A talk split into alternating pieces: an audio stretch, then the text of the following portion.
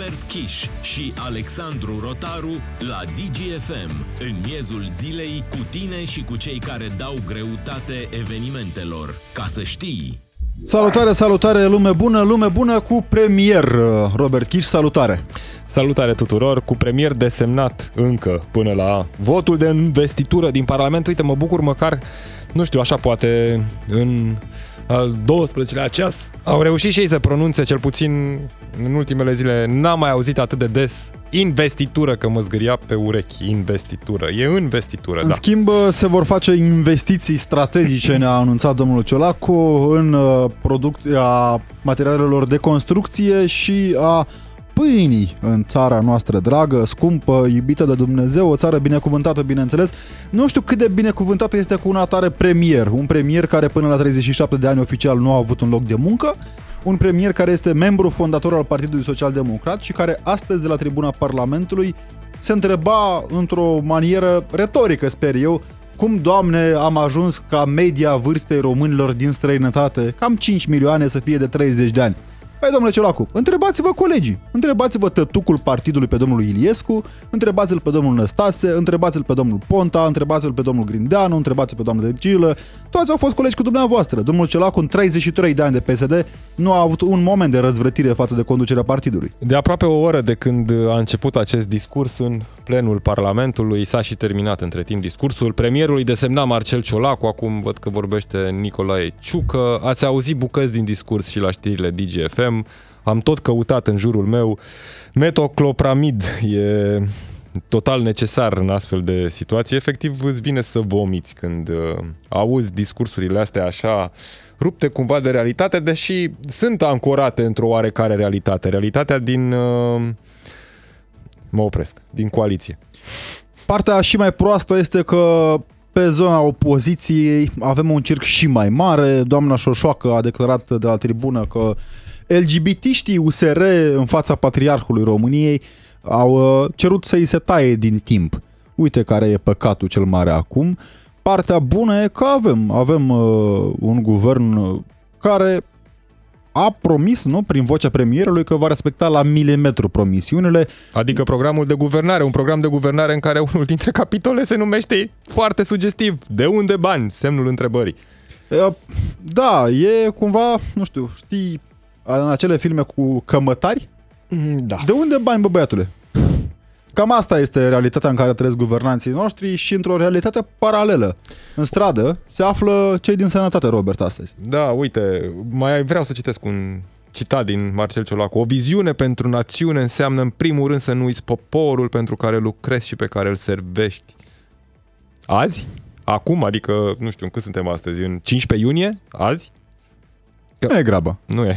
Ok, bun. Partea bună e că a zis că își găsește și direcția, nu? Vom atrasa o linie foarte clară, un an și jumătate. Bine, un an cu indulgență are domnul Ciolacu de muncă. Ne-a asigurat domnul Ciolacu că până la sfârșitul anului rezolvă și pensiile speciale. Ce drept, nu ne-a spus care an. Da, foarte bine, să rezolve tot, să curgă lapte și miere, că așa arată programul de guvernare, lapte și miere curge peste toată lumea, să vă luați colac de salvare, să nu ne înnecăm cu toții în miere, ne luăm bărci. Partea bună e că să... România este unul dintre marii vâzlim, producători. uite, să vâzlim prin miere de acum că domnul Ciolacu e cumva la vâzle, că el Da. știe, a mai Da. vâzlit. Acum Um, o să vâzlească prin lapte și miere. Domnul Ciolacu, de altfel, uh, are noroc că țara asta produce printre cele mai multe cantități de miere la nivel uh, european. Avem problemă cu mierea din Ucraina care... și cu mie- mierea din China care nu prea e miere. Aia... e. Da, spuneam, Robert, în timp ce guvernanții văd lapte și miere, cu siguranță pentru ei nu e greu. Adică acum să fim onești, în ciuda faptului că în aceste zile au muncit mai mult decât muncesc în mod normal. Uh, și că au trebuit să stea prin comisii, p- să mai aibă și chef de presă pe care o tratează cu un zeflemism pe care l-am mai văzut doar la domnul Dragnea, probabil. Adică, dacă ai norocul să prinzi pe unul la declarații, te consideri jurnalist fericit. Domnul Ciucă, în ciuda dimensiunilor sale, fuge repede de presă, să fim onești. Domnul Ciucă, într-un an și jumătate de mandat, a acordat două interviuri. Acum fuge și de Diana Șoșoacă. Asta o să fie noua bătălie a lui Nicolae Ciucă după ce a plecat de la Palatul Victoria, s-a mutat la Palatul Parlamentului, pe scaunul de președinte al Senatului. O să aibă luptele sale cu Diana Șoșoacă. Am văzut pe Diana Șoșoacă, cere minute, Ciucă îi le dă. Zici că e acolo așa ca la tarabă. Nu există un regulament, nu există nimic. Nu, mai deja... Dar noi știm că domnul Ciucă este un om blajin. E un om blajin, neconflictual, chiar dumnealui s-a recomandat așa, vrea dialog, împăcare, împăcire. Acum mă întreb dacă merg și eu pe stradă așa, zic domnul Ciucă, vreau și eu, uh, nu știu. Păi, dialog nu prea a vrut din moment ce interviurile sunt și ele numărate pe degete, la fel cum nici Claus Iohannis nu prea vrea dialog. El vrea așa să... Se învață. Între timp, până mergem la domnul Gabriel Predica, vicepreședinte al uh, Solidaritatea Sanitară, este un sindicat important din sănătate care pichetează acum uh, în uh, mai multe orașe din țară, înțelegem că mă gândeam la un singur aspect și citeam înainte de emisiune un editorial pe Digi24.ro a domnului Dâncu, care își, cum zic eu, lăuda în sens invers, ca un fel de ofensivă a rușilor, colegii, pe toți. De la președinte până la premier, care spune că premierul în România vine și șterge cu buretele ce s-a făcut până la el, uh, președintele care și-a umilit partidul și colegii și Partidul Național Liberal, care este acum în coaliție cu PSD, care uh, se gândește că partidul e mai important decât țara pentru că nu și-a pus niciun lider în guvern. Cam asta e realitatea. Bă, trebuie să dăm cezarului ceea cezarul. Domnul Dâncu știe ce zice. Exact. Uite, deja ne scrie lumea pe 0774 601 601 și cineva are și o sugestie pentru acel capitol din programul de guvernare unde se întreabă coaliția de unde bani, ne dă cineva un citat din Ilie Moromete. Păi de unde dacă n-am? Corect, corect. Și plus că, na, și Ilie Moromete față de al său fiu nu prea era în încântare cu a merge la școală, motiv pentru care fiul s-a devenit și comunist. da. Uh, domnul Gabriel Predica, vicepreședinte Solidaritatea Sanitară, în direct în audiență națională pe DGFM. Domnule Predica, realități paralele pentru dumneavoastră și pentru guvernanți. De ce ați ieșit în stradă concret astăzi? Bună ziua! Uh, protestul nostru de astăzi uh, este complementar protestului de săptămâna trecută, când am protestat în fața guvernului. Astăzi am protestat în unitățile sanitare din toată țara. Uh, suplimentar, uh, noi am dezvoltat un portal uh, pe care unde medicii își pot completa datele personale, pot semna o formă de protest prin care ei înștiințează unitățile sanitare, respectiv Ministerul Sănătății, că începând cu data de 1 iulie își vor da demisia din ceea ce se numește gardă suplimentară. Protestele noastre țin evident în primul rând de drepturile de natură salarială, respectiv faptul că noi solicităm guvernului să aducă la nivelul anului 2022 uh, absolut toate salariile, să calculeze uh, sporurile, uh, sporul de tură, spor de zile nelucrătoare, de condiții de muncă, să le calculeze la nivelul acestor salarii. Acestea ar fi solicitările pe termen scurt pe care noi le vrem soluționabile în maxim două săptămâni, pentru că pe programul nostru de proteste, în data de 27 iunie, vom declanșa grevă de avertisment, iar în data de 1 iulie greva propriu-zisă. Domnule Predica, ați reușit să vorbiți cu domnul ministru Rafila, care înțeleg că nu prea își ascultă nici colegii de partid, nu tocmai pe, pe medici. Apare în, că domnul... În urma protestului din data de 8, protestul nostru a început în fața guvernului și ulterior ne-am deplasat către Ministerul Muncii și Ministerul Sănătății Uh, da, în data de 8 o echipă de negociere din partea noastră a participat la o întâlnire cu domnul ministru Rafila. Uh, într-adevăr, am avut o problemă la nivelul guvernului, în sensul că uh, protestul s-a suprapus peste ședința de guvern, primul ministru nu a participat, ceea ce noi solicităm, de fapt, vis-a-vis de această viitoare negociere în următoarele două săptămâni, este ca viitorul guvern să negocieze cu ambele federații. În sistemul de sănătate sunt două federații, să spunem, importante, federații reprezentative, respectiv Solidaritatea Sanitară și Federația Sanitas. Până la acest moment a existat oarecum un, un tratament preferențial în privința negocierilor. Noi sperăm să se așeze la masă, așa cum s-a întâmplat de altfel și în, în educație. Au fost negocieri cu toate cele trei federații care au declanșat greva și sperăm că se întâmple acest lucru de așa natură să nu ajungem, pentru că noi nu ne dorim Uh, nu scopul nostru în sine nu reprezintă greva nici pe departe.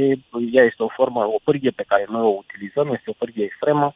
Sperăm să nu ajungem acolo, dar asta depinde evident de ceea ce va face guvernul în următoarele două săptămâni. Domnule Predica, spuneați că pentru început uh, vor fi acele demisii din gardă, după care 1 iulie, am înțeles bine, grevă.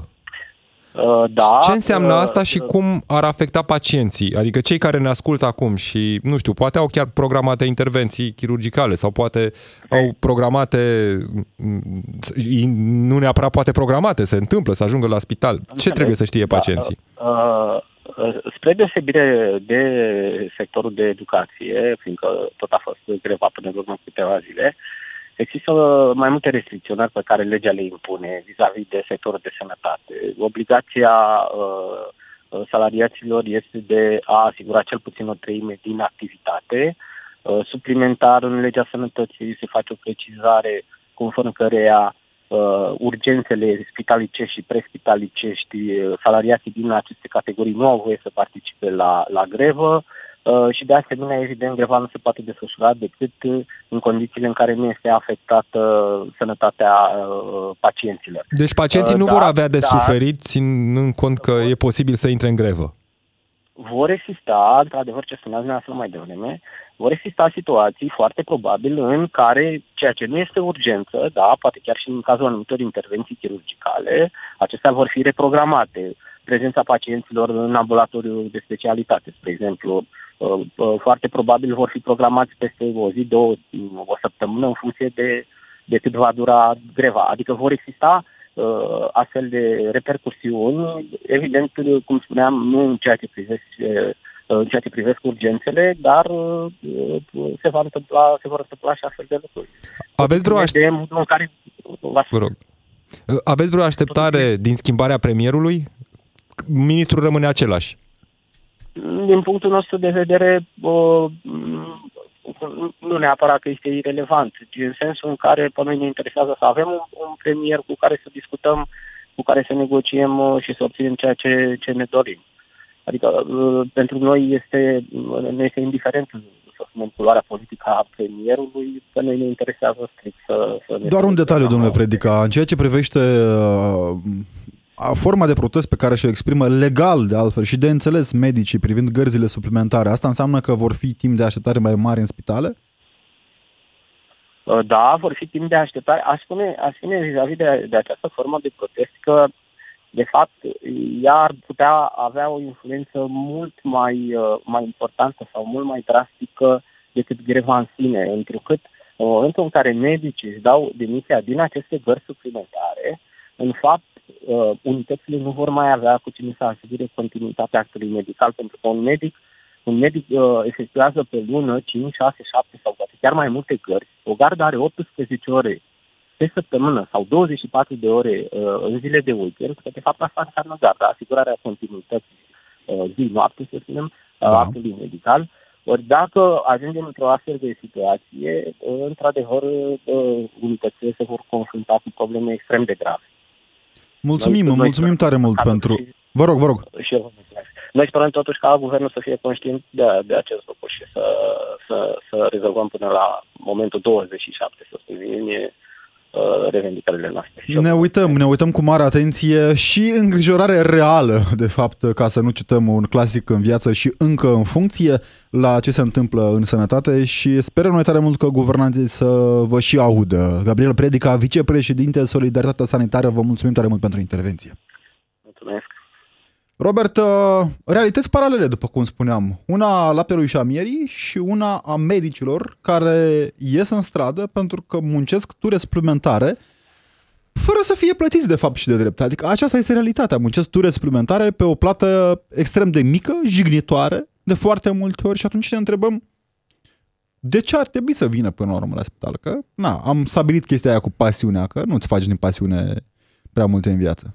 În Parlament astăzi e o zi a festivismului, a promisiunilor, a tuturor lucrurilor bune, doar că de mâine, poate chiar de azi, după votul de investitură, Marcel Ciolacu, noul premier al României, cu noul său guvern, o bună parte din el vechiul guvern, se vor lovi de toate aceste probleme. Cum le vor rezolva? De văzut. E... Dincolo de momentul aproape drăgălaș dintre domnul Ciolacu și domnul Ciucă, în care s-au lăudat reciproc și le-au spus, domnule, ce mult le iubim noi și ce frumos e în coaliție, domnul Ciolacu a avut așa și o alură de greaua moștenire în discurs. Da, dar e greaua moștenire dinainte de guvernul camaradului Nicu. Aia doi ani de guvernare de dreapta. Da, da că de fiecare dată când se raportează la greaua moștenire, Marcel Ciolacu se raportează la perioada dinainte de Nicolae Ciucă. A mai fost un moment drăgălaș în Parlament, că tot vorbeai de momente drăgălașe, un moment în care Marcel Ciolacu l-a îmbrățișat așa cu drag și cu foarte multă tandrețe pe fostul ministru deja al agriculturii, Petre Daia. Nea Petrică nu se mai găsește în noul guvern și a ținut uh, Marcel Ciolacu să îi dea o îmbrățișare caldă așa de rămas bun. Nea Petrică nu se mai găsește în guvern pe de o parte pentru că s-au făcut niște jocuri politice și prin PSD, domnul Paul Stănescu, îl știți, s-a vorbit atât de mult despre el cu uh, sintagma baronul PSD, eu nu vreau să o folosesc, îi spunem domn. Domnul Paul Stănescu și-a pus omul la agricultură în sfârșit pe domnul Florin Barbu, care nu știa ieri cât e salariul minim în agricultură. Bun, nu, A zis e, că nu cu, contează. nu e cu partea economică. A zis că nu contează, nici nu contează, Da. domnule. Nu contează, la banii mei. Nea Petrică acum pleacă din uh, guvern și are timp mai mult să umble să verifice grâul cât a crescut, să mai vadă ce mai face familia domniei sale, știți bine. E toată pe acolo, pe la Ministerul Agriculturii. Familia nu cred că pleacă, pleacă doar Nea Petrică, atât. Și vine domnul Barbu, care nu cred că va mai merge pe câmp, dar să vedem în ce măsură va reuși să rezolve problemele din agricultură. Că Partea și acolo bună e că- sunt probleme Robert, cât casa. avem în uh, guvernul acesta uh, și uh, oameni cu mult noroc. În- Cu foarte mult noroc. În acest da, guvern. Da, da, da, corect, da. Da, e domnul uh, uh, Ivan, cred, dacă nu-mi scapă, Da, e da, ministrul da, da. digitalizării. De-aia l-au pus la digitalizare, cred. Da. E Hai că nu vreau să greșesc, uite, o să și verific informația până spui tu despre ce este vorba. Pf, un domn membru al guvernului, ministrul al României, uh, surprins în trecut cu un ceas de 15.000 de euro la mână, că, na, na uh, cum ar veni, uh, trebuie să ne pese de popor și altfel, altfel te uiți cum trece timpul la un ceas de 15.000 de euro. Trebuie să recunoaștem acest lucru. Uh, ceas care n-a fost neapărat inclus în declarația de avere, că Haide, nici nu mai că contează. Greșeam și îl băgam pe domnul Ivan, care Să ne este iertați, noul domnul ministru al digitalizării. Este chiar domnul Florin Barbu, cel care a câștigat 15.000 de lei la jocuri de noroc. Le are trecute aceste sume în declarația de A jucat avere. oare pe, pe grâu? nu știu, jocuri de noroc, nu prea poți să joci pe grâu, dar uh, avem nevoie și de noroc în agricultură. Uite, dacă pleacă Petre Daia, Păi, care la era cum stă treaba omul acum, Robert, câmpului, vine agricultura- omul norocului acum. Agricultura din România se bazează doar pe noroc în ultima perioadă. Pe noroc și rugăciuni. Că oare, altfel... Oare ce-o fi dat? O fi dat trei spicuri? Sau ce? Bănuiesc că... Sau nu, că Da. e, e cu fructe, e cu fructe, cred că. Păi dacă e cu fructe ce avem? Mere? Strugurii sunt plătiți mai bine. Struguri? nu știu, trebuie să recunosc, nu știu aceste detalii. Struguri pepeni. Cert este faptul că... Dom'le, e aproape rușinoasă realitatea asta în care suntem. Așa. De ce? Nu ai nevoie de oameni cu noroc? Ba e da, de ba da, bine, ba da, eu ba zic da. că e de bine. E de bine, la fel cum uh, am avut nevoie și de divinitate la finanțe, când ne spunea domnul Câciu, înainte să nu mai fie ministru al finanțelor, că acum e ministrul fondurilor europene, se pricepe la toate și domnul. Sper Câciu- doar să nu atragă fonduri la fel cum a rezolvat gaura din buget.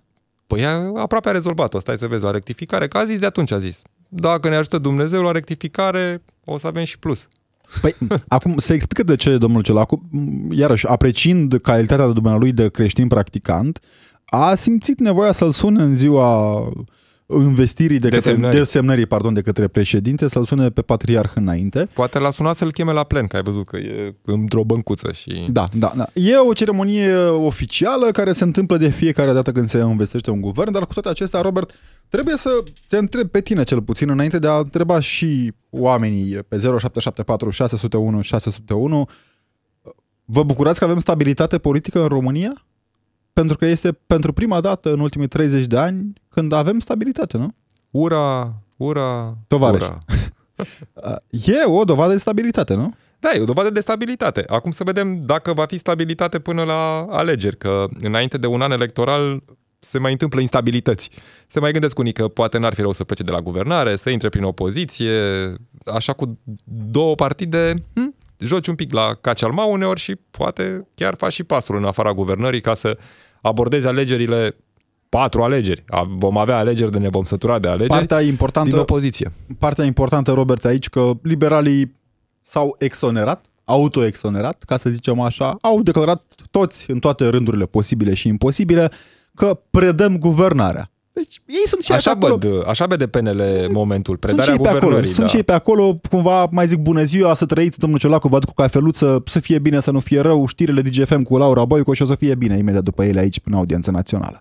Opiniile tale completează concluziile jurnaliștilor Robert Kiș și Alexandru Rotaru în direct la DGFM. Din nou în audiență națională, în scurt timp începe votul în plenul Parlamentului, plenul reunit, unde va fi investit guvernul condus de Marcel Ciolacu, miniștrii sunt așezați frumoși, frum, frumos, că frumoși nu sunt, în băncuțe. uh, și răutăcios. Avem și membrii Da. guvernului. Uh, și își așteaptă votul. Nu e nicio emoție, nicio surpriză. Au nevoie uh, cei din tabăra puterii de 234 de voturi. Le au, au și mai mult, p- pe la vreo 290, nu au mai avut nevoie nici de voturile celor din UDMR. Uh, și acum UDMR o să fie partea a opoziției. Spuneam, uh, Bine, știm nu dacă știu va ce fi măsură opoziție, că pentru UDMR că e, îți găsește cumva să câștige ceva din orice. Adică Înțelegem dacă tot au că fost la guvernare tot timpul. Secretarii de stat își dau demisia și șefii de agenții, dar pre, uh, președinții de Consiliul de Țene, prefecții rămân. Prefecții, președinții Pre, de pardon, Consiliul prefecții, da, Județene sunt sunt aleși, sunt votați, aleși prin aleși. votul poporului, da. Poporul Prefecții a și decis. uh, alți funcționari uh, de rang secund din țară vor uh, rămâne în funcții că domnul Ciolacu vrea împăciuire, împăciuire la nivel uh, guvernamental, la nivel social și nu doar.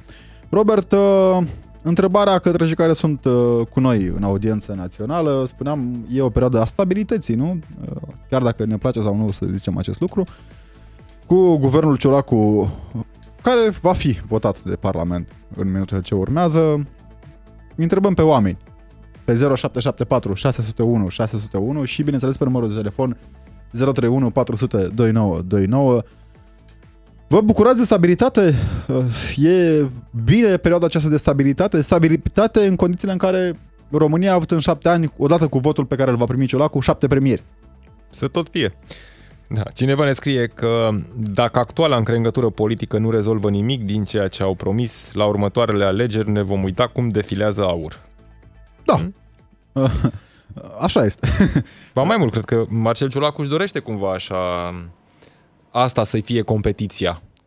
In- Dacă ne uităm și la discursul pe care l-a avut astăzi, dacă ne uităm și la programul de guvernare, aia cu românii care sunt sclavii moderne a Europei, a ținut George Simion să scrie el repede pe Facebook cum românii sunt de fapt iobaci, domne, că nu producem nimic. Ei bine, domnule Simion, ar fi bine să vă mai uitați puțin prin țara asta, că produce România și producem destul de multe lucruri. Uh, De la IT și, eu știu, antivirus și po- habar n-am, multe lucruri de care Europa și lumea are nevoie, inclusiv biciclete. Suntem pe locul 2 în Europa, din ce am văzut în statisticile Eurostat, la producția de biciclete. Deci producem. Suntem pe Nu locul suntem 2 și la producția Nici obaci, de grâu, nici sclavii moderni ai Europei nu și suntem.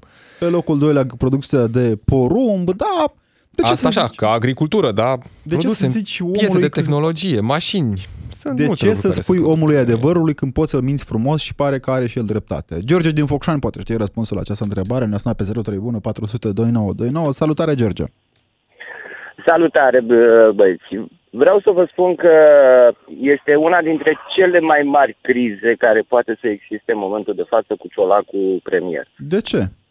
E În primul stabilitate. rând, m-am uitat pe toate site-urile guvernului, pe site-ul uh, primului ministru. Uh, Omul ăsta nu, nu scrie în ce an sau unde și ce liceu a terminat sau ce facultate, ce facultate a terminat. Acum, da, are în CV. Are în CV. Bine, acum că sunt acolo niște... E absolvent de drept la ecologică, domnule. Are diploma de Pardon, licență... nu drept, iertați-mă. Nu, e Este așa, deci... absolvent, Vă e rog, absolvent de drept la o casă de cultură, cum se spune. Mai- Nu, o mai secundă, pe vă dă românește. Robert imediat toate detaliile. Uh, păi are diploma de licență la 9 ani după absolvirea facultății.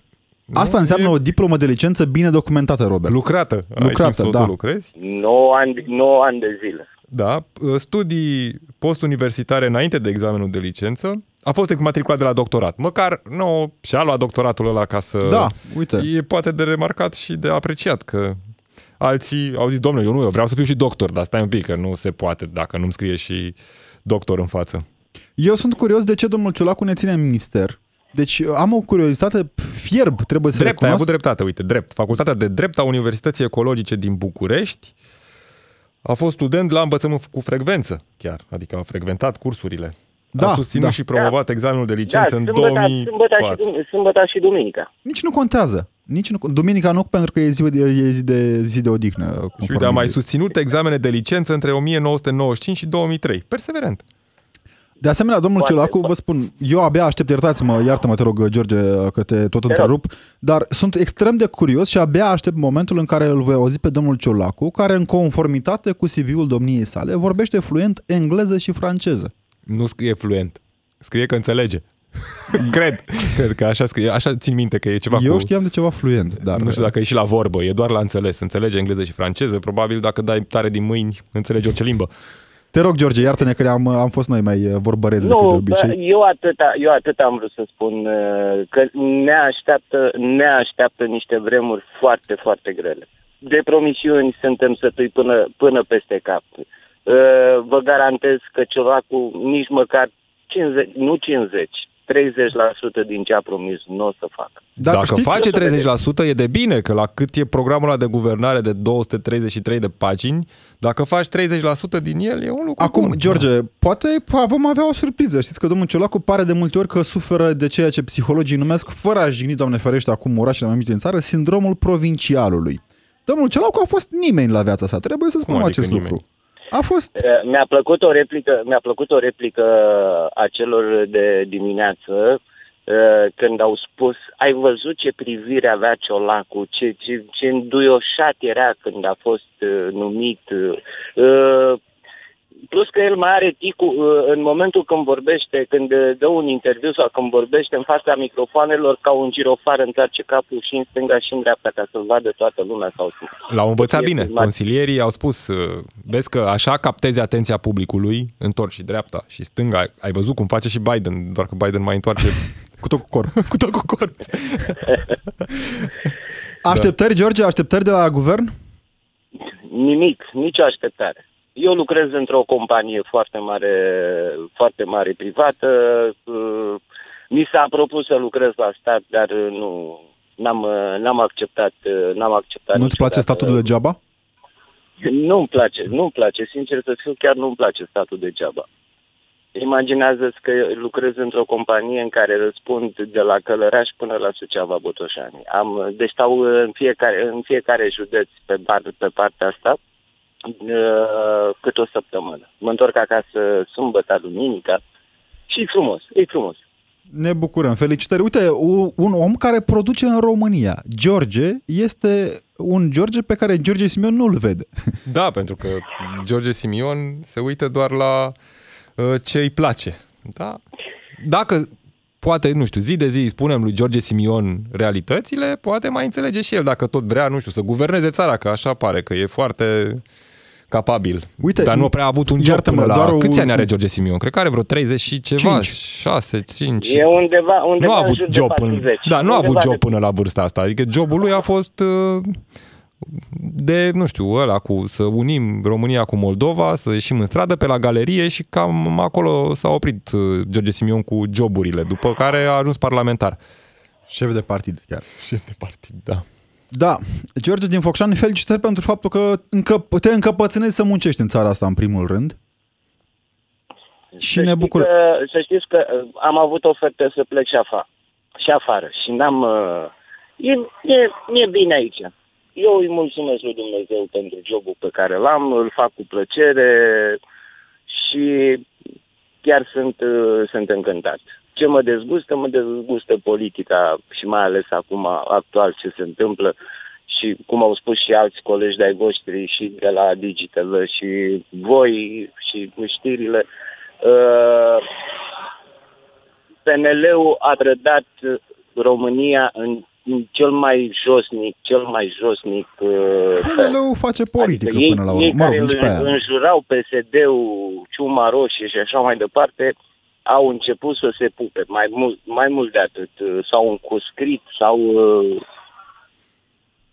Da, Deci- e, Până la urmă, interes. E... Cumva ca în evul mediu, știți? O guvernare prin De-abia alianțe. aștept, de-abia aștept alegerile, vă spun că PNL-ul nu cred că va mai lua mai mult de un 15, un 15% Sunteți optimist. în moment.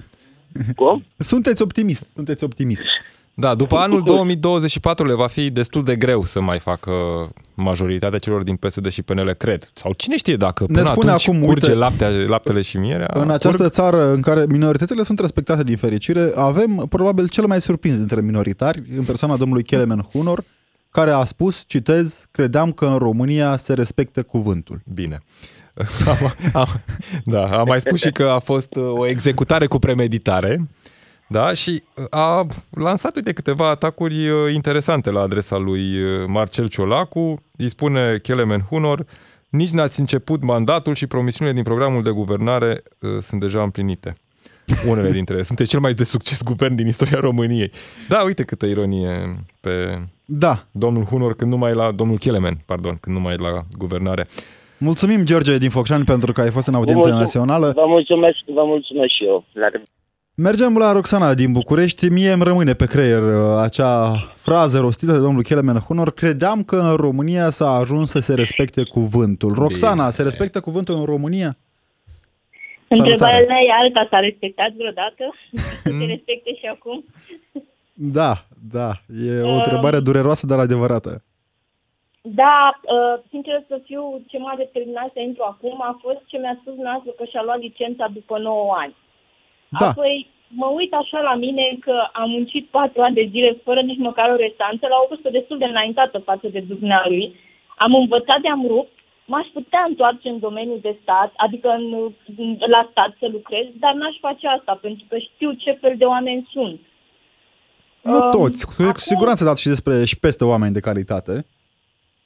Corect, dar eu eram într-un birou în care munceam de dimineața până seară cu uh, sandwich în mână, cu citații de peste tot, poliție, DNA și pa- parchete și tot ce mai era, deci n-aveam timp nici să respir.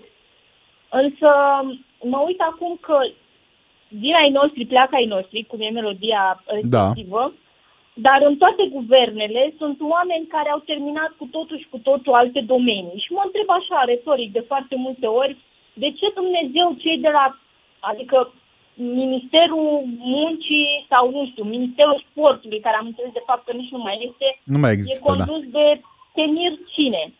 Sau uh, Ministerul Sportului era condus de un Economiei. sportiv. Era probabil printre puținele ministere care au încercat a fi performante prin uh, persoana domnului Novak. Uh, Nu prea le-a reușit, într-adevăr, dar au încercat cel puțin. Atâta timp cât la economie să spunem că am văzut, au fost condus și că, de către cineva care a terminat, eu cred că Politehnică sau nici nu mai știu ce. Chiar nu, nu înțeleg, sau cei care fac autostrăzi. Termină temir ce facultate sau nici n-au terminat-o, au făcut-o la fără frecvență, dar ei vin să conducă țara. Și E atunci vorba de țara asta management nu- aici. Macromanagement. Exact. Exact, dar din păcate nu putem noi să schimbăm nimic și atunci nu există cuvânt în țara asta. Suntem o mână de oameni care muncim uh, și muncim în van. Mă uit și la firma unde lucrează soțul meu în care le vi, uh, vin cei de la conducere și le spun hai să te schimbăm de pe firma asta pe firma aia la altă, dar să schimbăm salarii, ți-l punem pe minim, dar îți dăm mai mult în mână. Adică așa s-a ajuns în ziua de azi și se încearcă practic asta la peste 30 de angajați. Adică Dar oamenii este sunt cumva mințiți pe toate palierele sau încearcă a fi mințiți. Exact, fără drept de apel. Și atunci, repet... uh, Păi, ceea ce acum, spuneați. la ce ne spui tu, Roxana, pare că guvernanții chiar reprezintă poporul acesta, știi? Adică nu trebuie să ne plângem prea mult, că sunt o oglindă a noastră. Corect, pentru că noi îi votăm, din păcate la, la putere vin alții din urmă care uh, au lipsuri financiare sau au avut lipsuri financiare sau au văzut că se poate doar prin șmecherii, gen cum este George Simion și așa mai departe, cum e și o soacă de care n-a auzit nimeni până a intrat în Parlament. Oh, și acum câtă lume a auzit, mai, e, a auzit suficientă lume că e și greu tare să nu o auzi. Așa. Și atunci uh, vin ăștia care își doresc să se îmbogățească și vând, din, își vând și sufletul pentru uh, doi arginți. Vorba Da. Așa e. Corect. Uite, apropo, apropo Atunci- de ce spuneai tu, Roxana, cu... uh, Într-adevăr, e și melodia lui Victor Socaciu, dar uh, cel care a scris versurile cu pleacă ai noștri, vin ai noștri, e marele actor Constantin Tenase și aproape la 100 de ani de la momentul respectiv, totul pare cumva încremenit în timp. Uite, dacă ne uităm la versurile astea, Pleacă ai noștri, vin ai noștri, noi rămânem tot ca proștii, ne-am trezit din hibernare și am strigat cât am putut, sus cu tare, jos cu tare și cu asta ce-am făcut. Am dorit cu mic cu mare și am luptat cum am știut să avem nouă guvernare și cu asta ce-am făcut. Bun, și continuă, dar Momentul poetic E la perfect. DGFM e reprezentativ pentru vremurile pe care le trăim. da, uite, un arc în timp Da. așa. Cred că reprezentativă este și scrisoarea a treia, Da. dacă ne uităm un pic. Um, dar, uh, nu știu, nu cred că o să se schimbe foarte multe. Din păcate, vă spun sincer, eu îmi doresc inclusiv fi ca și ginerele meu să plece din țară, pentru că am ajuns la concluzia că muncesc degeaba, muncesc ca proștii, uh, tot pe pile și pe relații se intră, oricât te-ai duce la un interviu, n-ai nicio șansă. Noi ne dorim tare Meseria mult la ea să, acasă. să nu plece din țară. E nevoie de oameni competenți, e nevoie de oameni extrem de competenți în țară. Mulțumim tare mult, Roxana, și sperăm noi să avem și vremurile în care oamenii nu-și vor mai dori atât de mult să plece. Până mergem la Cătălin din București, Robert, Ne uităm și peste mesajele trimise pe 0774 601 601. Adrian din București ne scrie că nu crede în poveștile spuse de domnul Ciolacu legat de pensiile speciale, că le va uh, suspenda slabe șanse și Rareș Bogdan a spus că le, uh, că în 3 luni, da, nu, 30 de zile, vă zic eu, 30 de zile spunea Rareș Bogdan. Păi în fiecare dar lună- Nu a specificat în ce an. Exact, în 30 de zile din 2030, ca să chiar, fie... din, chiar și din februarie. Da, Sau referitor mai ales la, din februarie. Referitor la stabilitatea politică, ne scrie un alt ascultător, este adevărat că actuala coaliție nu este neapărat ceea ce își doresc mulți dintre români, însă eu răspund printr-o întrebare. Oare este mai bună instabilitatea politică? Nu este coaliția actuală exact ceea ce îmi doresc, însă mă bucur că există stabilitate. Instabilitatea nu aduce nimic bun. Ceea ce Uite, este adevărat. o părere foarte pertinentă. Mulțumim pentru adevărat. mesaj. Ne uităm, habar n-am, la instituțiile cu stabilitate din România. Patriarhia română este o instituție cu stabilitate. Da? Este un vot pe baza din sinod, pe baza căruia este ales patriarhul și Patriarhia română este o instituție consecventă, este o instituție performantă. Nu poate e cel Doamne mai ajută! Uh, mai avem uh, o altă instituție extrem de importantă din România, ca instituția uh, acestei Uniuni Maghiare din România, E... care e condusă în ultimii câți? 8 ani?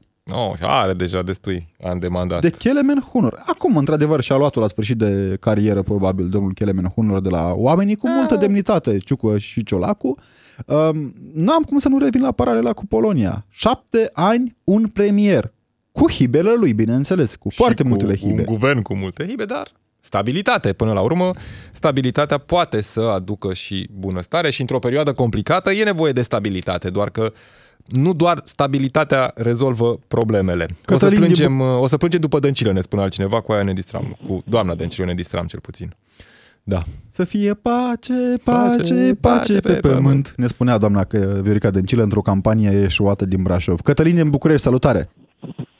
Salutare băieți și salutare tuturor ascult- ascultătorilor. Uh, legat de ce spuneați voi uh, de acea frază pe care Kelemen Hornor uh, a spus-o că uh, dacă în țara asta se mai respectă cuvântul, păi în țara asta respectă legea, dar rămite cuvântul, Legea e care scrisă. este mai presus de orice și evident că el știe foarte bine că dacă nu se respectă legea, nici cuvântul nu se respectă, așa că nu are sens să spui așa ceva atâta timp cât tu știi tot ce se întâmplă în, uh, de atâția ani de zile în uh, Parlament și uh, la nivel înalt, da? Așa că fiecare poate să spună ce vrea, doar că nu ajunge la nicio soluție, cum am dau-o, tot rău este. Uh, și dacă în țara asta legea nu se respectă, da? Uh, uh, nu văd, eu acum conduc, sunt pe centura București. Adică uh, stați, practic. Și vreau să vă Ca spun să- că suntem bară la bară. Asta voiam să zic, stați, nu conduceți. Centura e Da, ceva... da, bine, acum merg încet cu 50 la oră, dar Se mai lucrează? Uh, Se mai lucrează pe centură? V-aș întreba, e retorică întrebarea că... Păi nu se lucrează, se lucrează că e un șantier acolo și pare șantierul, dar nu lucrează Mă nimeni. uitam, am trecut recent acolo Da, și da, mă da. uitam, era un utilaj în acela megalomanic. Sunt abandonate, sunt Abandonat, abandonate, da, da, plin da, de pentru rugină. că, pentru că, nu știu, s-au reziliat niște contracte, nu se semnează alte contracte, efectiv e săpată, s-au făcut niște Găuri s-au imense. făcut niște piloni pentru un pasaj și nu mai lucrează Da, nimeni da. pe centură. E așa, e o centură muzeu și asta. Uh, Da, da, da, exact. E cumva caracteristică pentru lucrurile care, pentru cum au Lucru evoluat. bine, lucru bine făcut în România, nu? Că suntem cu lucruri bine făcute. Uite că tot sunteți în trafic și nu vedeți probabil momentul uh, din Parlament. E Ludovic Orban cu o cravată verde care a venit uh, la tribuna Parlamentului cu cartea lui Claus Iohannis, probabil să-i o dăruiască lui Nicolae Ciucă, lui, pardon, lui Marcel Ciolacu, viitorul premier. Nicolae Cartea Pas Ciucă- cu pas, e prima carte. Pas cu Nicolae pas. Ciucă cu siguranță a avut cartea aceea ca în Turkmenistan. Știi că în Turkmenistan președintele țării a pus materie obligatorie pentru clasele 1-4 cartea sa. O tâmpenie, bineînțeles, de- fără a face, doamne ferește, referință la cartea domnului Iohannis. Da? Domnul Ciucă, cu siguranță, înainte de a merge la Cotroceni, pentru prima dată, a citit, a învățat de la A la Z, pe de rost, pe din afară, cartea domnului Iohannis. Te rugăm, Cătălin, iartă-ne, dar suntem într-o perioadă mai da, dificilă. nu, stați liniștit, că na, fiecare trebuie să aibă timpul lui.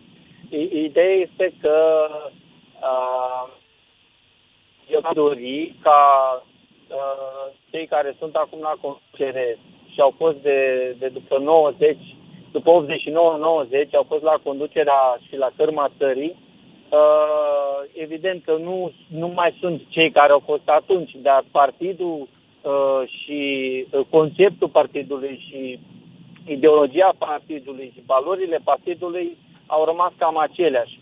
Uh, numai că ei ar trebui să-și asume uh, eșecul în care suntem acum, pentru că ei au vrut o evoluție a acestei țări. Doar că evoluția respectivă de care ei au vorbit și vorbesc în continuare nu se regăsește nicăieri.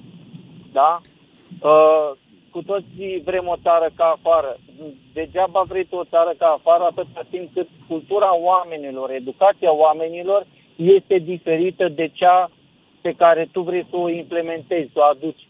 Vrei să aduci democrație în țară. Oameni buni, este greu cu democrația. Oamenii în continuare fac ce vor sau, sau obișnuiți să facă ce vor.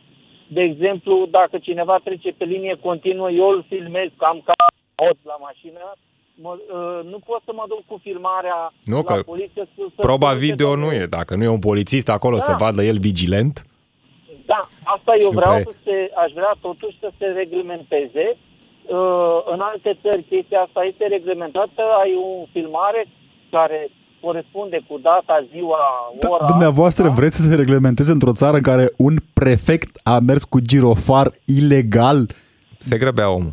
niște Da. timp îndelungat? Am tot, spus, Normal am tot spus că vom aborda subiectul ăsta. Chiar mi-aș dori foarte mult să-l și sunăm pe domnul prefect. Să Mulțumim, auzim Cătălin. și Din părerea păcate, lui. nu mai Poate avem timp săptămâna astăzi. viitoare, da. Uh, și pe scurt, uh, foarte scurt, Alin Orăștie, uh, din Orăștie ne-a scris un mesaj el pe WhatsApp. George Simion și Partidul Aur, din punctul meu de vedere, sunt degeaba în Parlamentul României. Se observă voca- vocabularul fiecărui membru al Partidului Aur. Nu știu ce școală au făcut, dar nici măcar puțin de educație nu se vede în vocabularul lor. PSD și PNL, ca de obicei, caută doar interesul. Și îl găsesc. L-au găsit. Propriu, Cio- nu al României. Ciolacu pre- premier înainte, o țară guvernată, doamnelor și domnilor. În continuare, Vlad Craievean a fost Robert Kiș. Și Alexandru Rotaru, rămâneți pe DGFM. Audiență națională în miezul zilei la DGFM. Ca să știi...